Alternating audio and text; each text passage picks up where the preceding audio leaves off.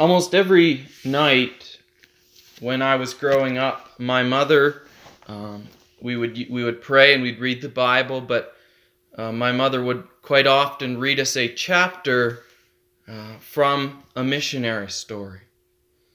And the stories that we read back when I was as little as four or five years old um, are stories that still amaze me. We read about these men and women who left their homes, who risked their lives for, um, and even died, many of them, to, to share the good news of the gospel with, with people who um, they'd never met, many of whom uh, hated the thought of the good news and, and wanted to kill them.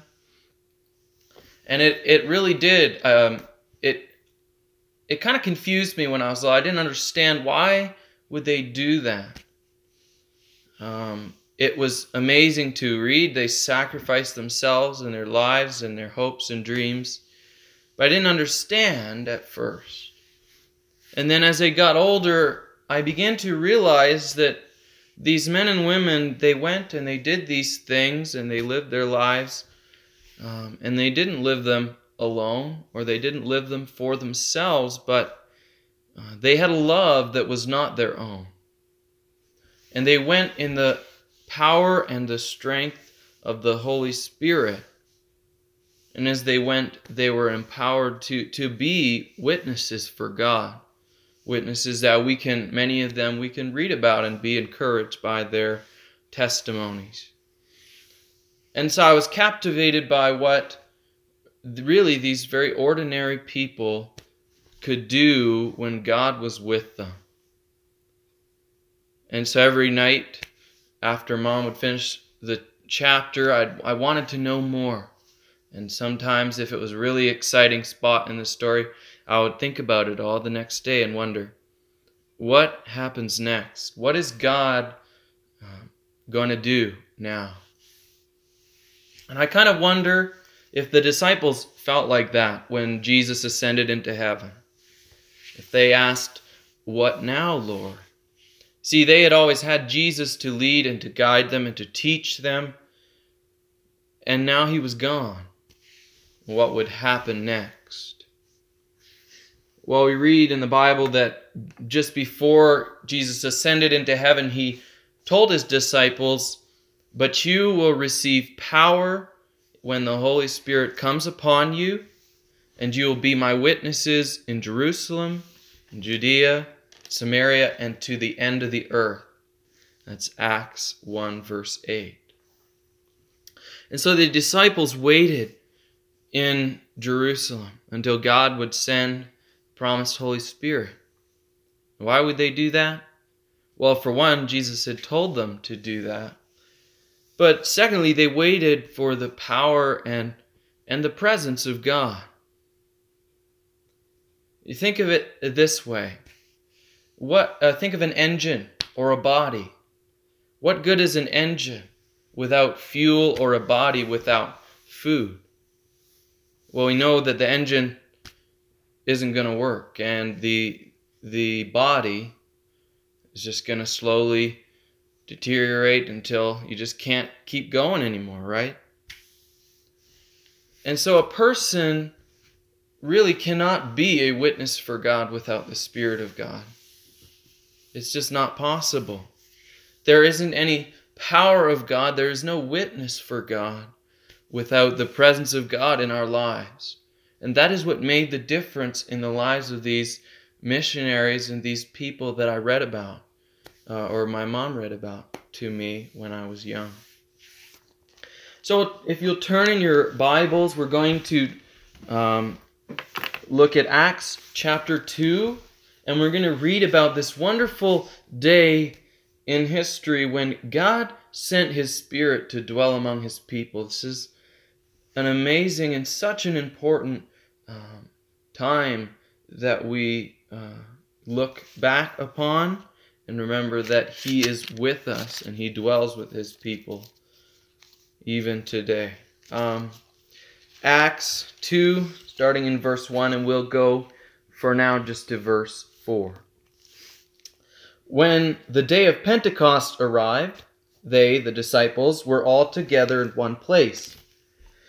And suddenly there came from heaven a sound like a mighty rushing wind, and it filled the entire house where they were sitting, and divided tongues as of fire appeared to them, and rested on each of them, and they were all filled with the Holy Spirit, and began to speak in other tongues as the Spirit gave them utterance.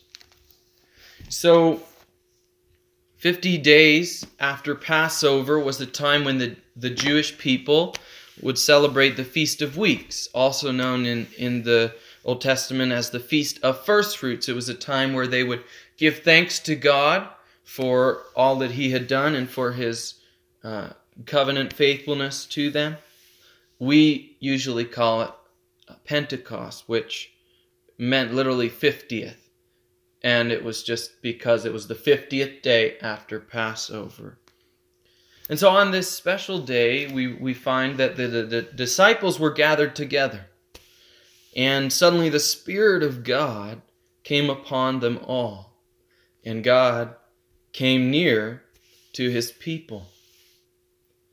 The wind and the fire and, and the supernatural uh, utterance that, that uh, Spirit gave were outward signs of his presence. In the Bible, fire and wind especially symbolize the Spirit and his presence among the people. Just think of the pillar of cloud and of fire that was with Israel in the wilderness for the entire time. It went with them and went before them. And in 1 Kings chapter 8, we read of how was Solomon built the temple and he dedicated the temple, and a cloud came and filled the temple and the Holy of Holies, the holy place, filled with the glory of God, a, tangible um, sign of his presence that had come there. And so here, these signs come and show that God has come. He has come upon all of the his disciples, all of those who follow Christ. And these signs, you know, it's just they're not the spirit, are they, right? The wind and fire isn't isn't God's spirit, neither is being able to speak in some other language or tongue. But by these things, the holy and, and supernatural nature of the Spirit was revealed they point us to and show us very clearly that this was not some normal wind that, oh, it's just a breezy day, you know, like we have in Alberta. This was, it filled the whole room. These tongues of fire, it's not like a house fire, you get a little fire, but it was something beyond. And so it shows us the, uh, the Spirit and reminds us that He came near the Holy God came to be present with his people. And he came not just to a Moses like leader, but to each one who was called by his name. God would be their God and would walk among them as he had in the garden. So I want to read a few passages that that uh, prophesy or foretell of the time when God uh, would send his spirit to be with his people. Ezekiel 11:19 tells us, "Then I will give them one heart and I will put a new spirit within them." Ezekiel 36:27, "Then I will put my spirit within you and cause you to walk in my statutes, and you will keep my judgments and do them." And lastly, Jeremiah 31 verses 31 to 33. Behold, the days are coming, says the Lord, when I will make a new covenant with the house of Israel and with the house of Judah, not according to the covenant I made with their fathers in the day I took them by the hand to lead them out of the land of Egypt. My covenant which they broke, though I was a husband to them, says the Lord.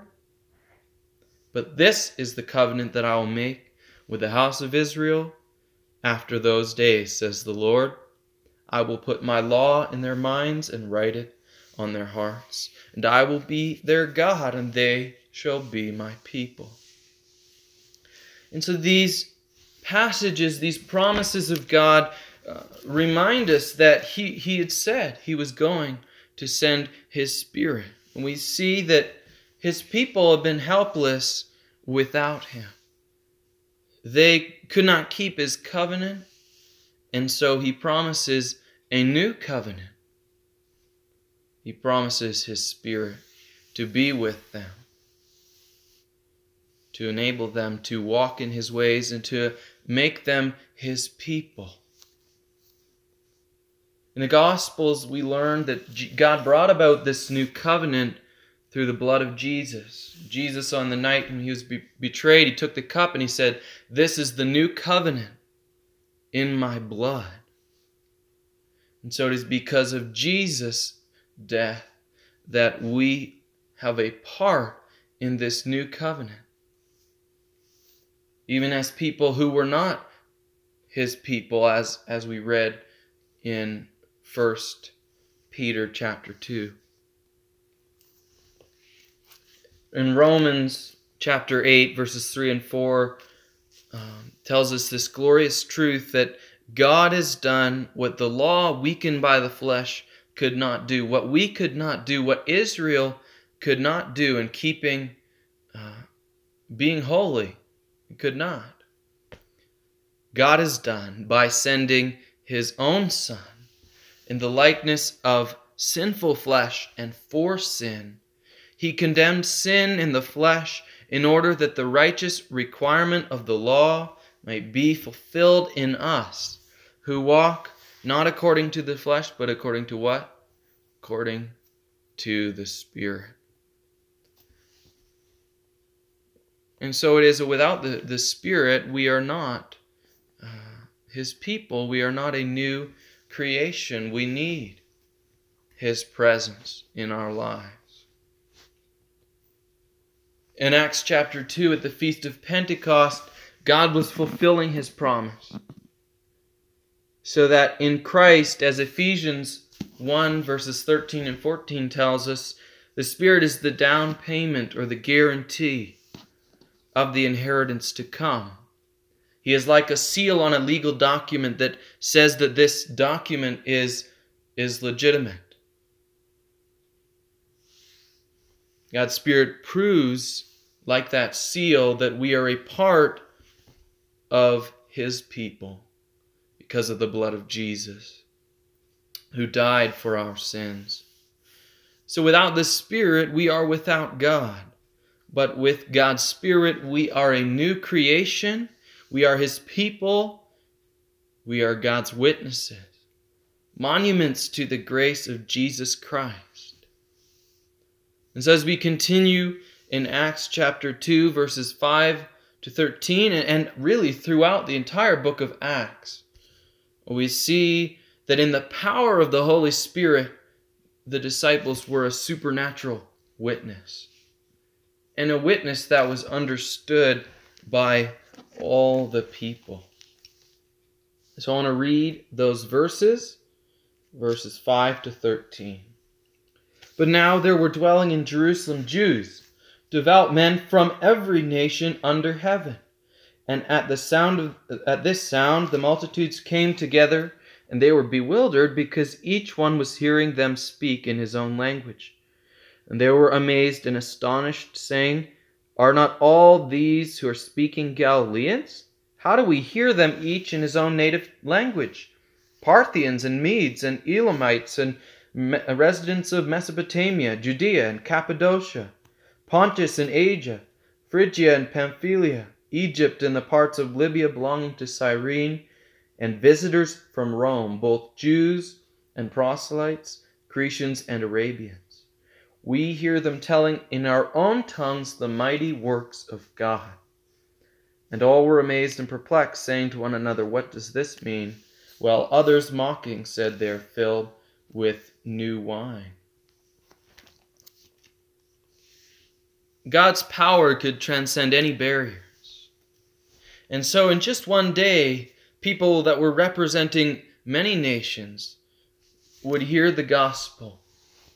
When we read that list and we see it, um, the the many countries that these people came from, and when you actually go back even to Genesis and compare it to Genesis 10, the table of nations, those that came from Shem, Ham, and Japheth, it's amazing to see that they all, from all these nations and peoples, heard the gospel that day and they believed in the Lord Jesus Christ. The nations that were scattered by the curse of Babel were being gathered together under Christ.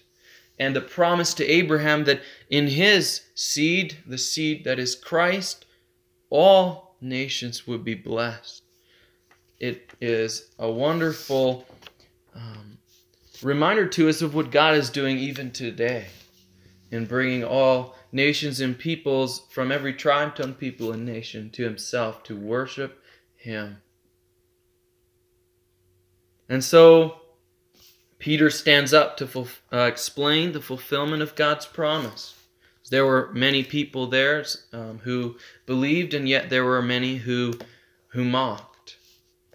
And so he explains that this is not some drunkenness or, or foolishness, but it is the fulfillment of God's promise as spoken by the prophet Joel. And he quotes a number of verses from Joel chapter 2.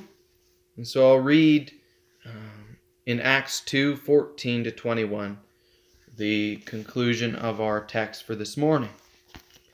But Peter, standing with the eleven, lifted up his voice and addressed them. Men of Judea and all who dwell in Jerusalem, let this be known to you and give ear to my words, for these people are not drunk as you suppose, since it is only the third hour of the day. But this is what was uttered through the prophet Joel. And in the last days it shall be, God declares, that I will pour out my spirit on all flesh, and your sons and your daughters shall prophesy. Your young men shall see visions, and your old men shall dream dreams. Even on my male servants and female servants. In those days I will pour out my spirit, and they shall prophesy. And I will show wonders in the heavens above, and signs on the earth below blood and fire, and vapor of smoke. The sun shall be turned to darkness, and the moon to blood, before the day of the Lord comes, the great and magnificent day. And it shall come to pass that everyone who calls upon the name of the Lord shall be saved.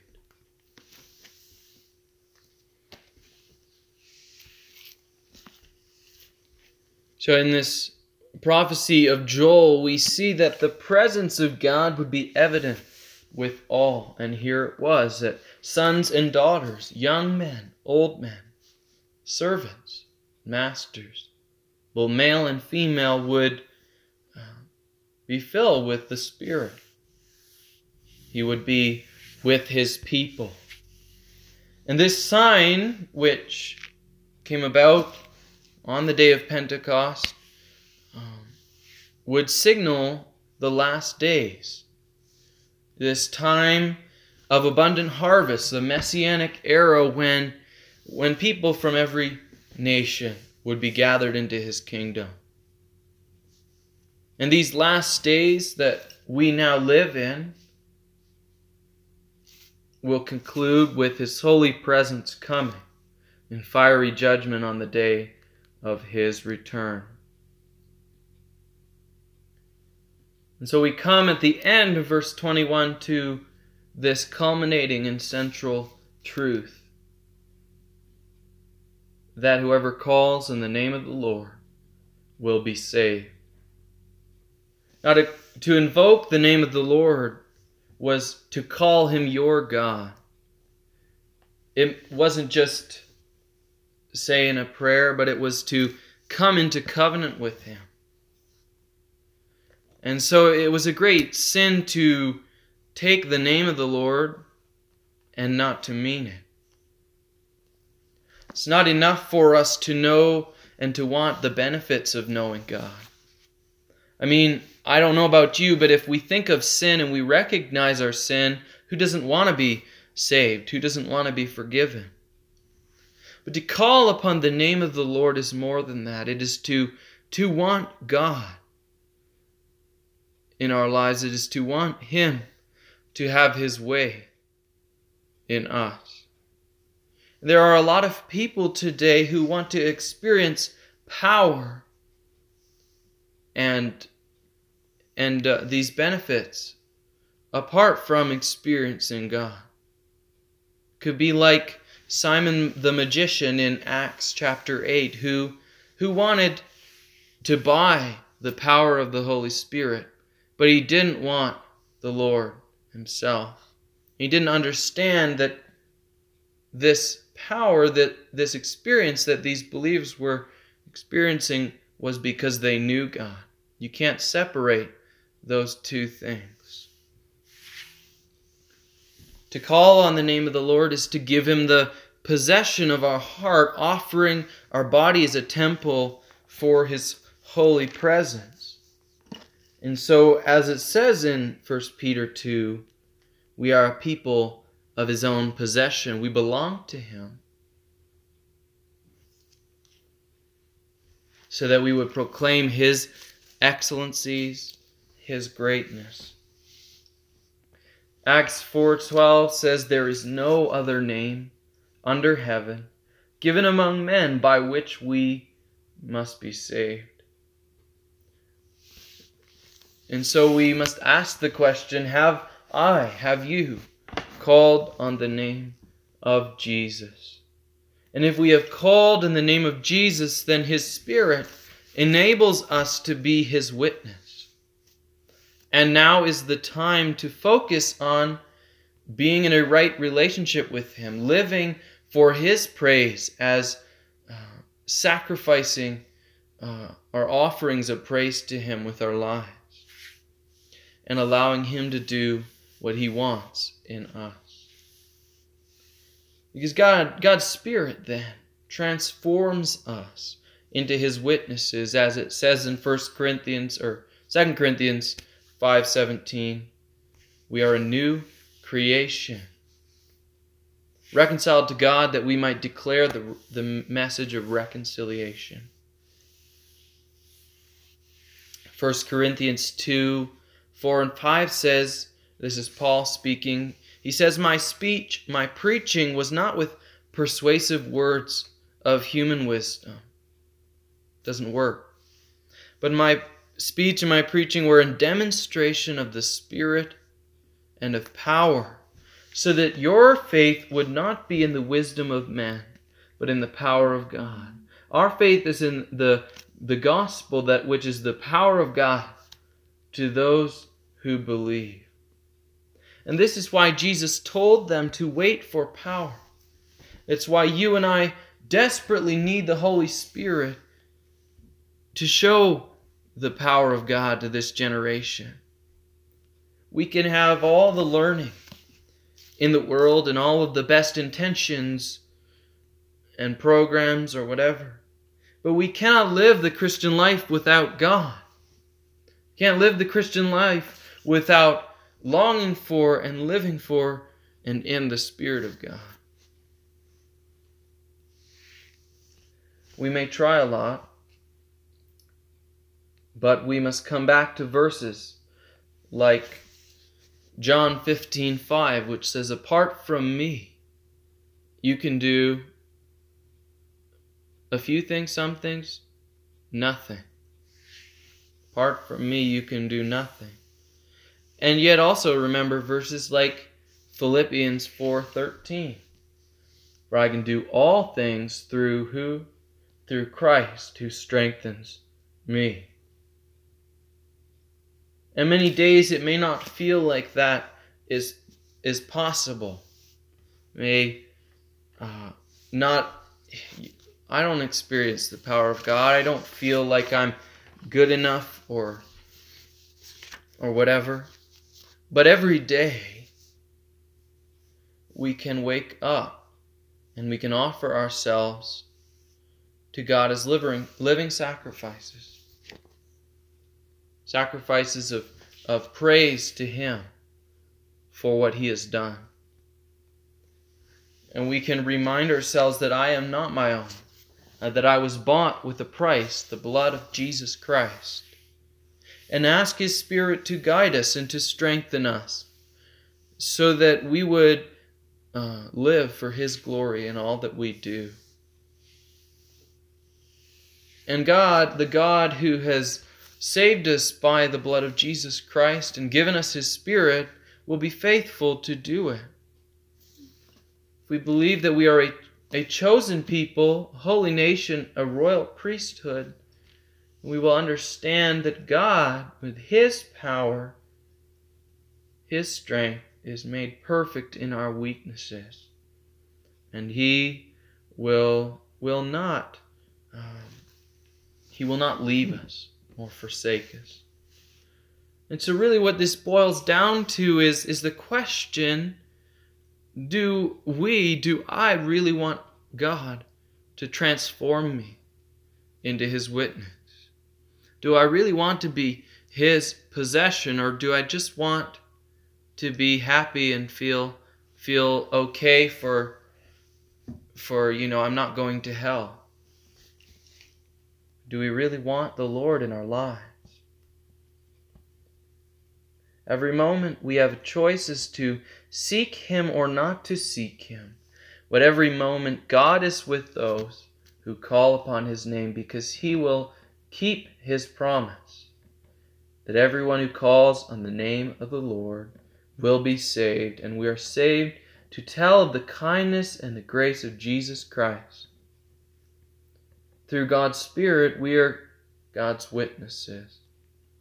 I want to close by asking so what what happens next? What is God going to do in our lives today? How will he use us to tell the story of Jesus and his love? And conclude with uh, Romans chapter 15 verse 13. May the God of hope fill you with all joy and peace in believing, so that by the power of the Holy Spirit you may abound in hope. Amen.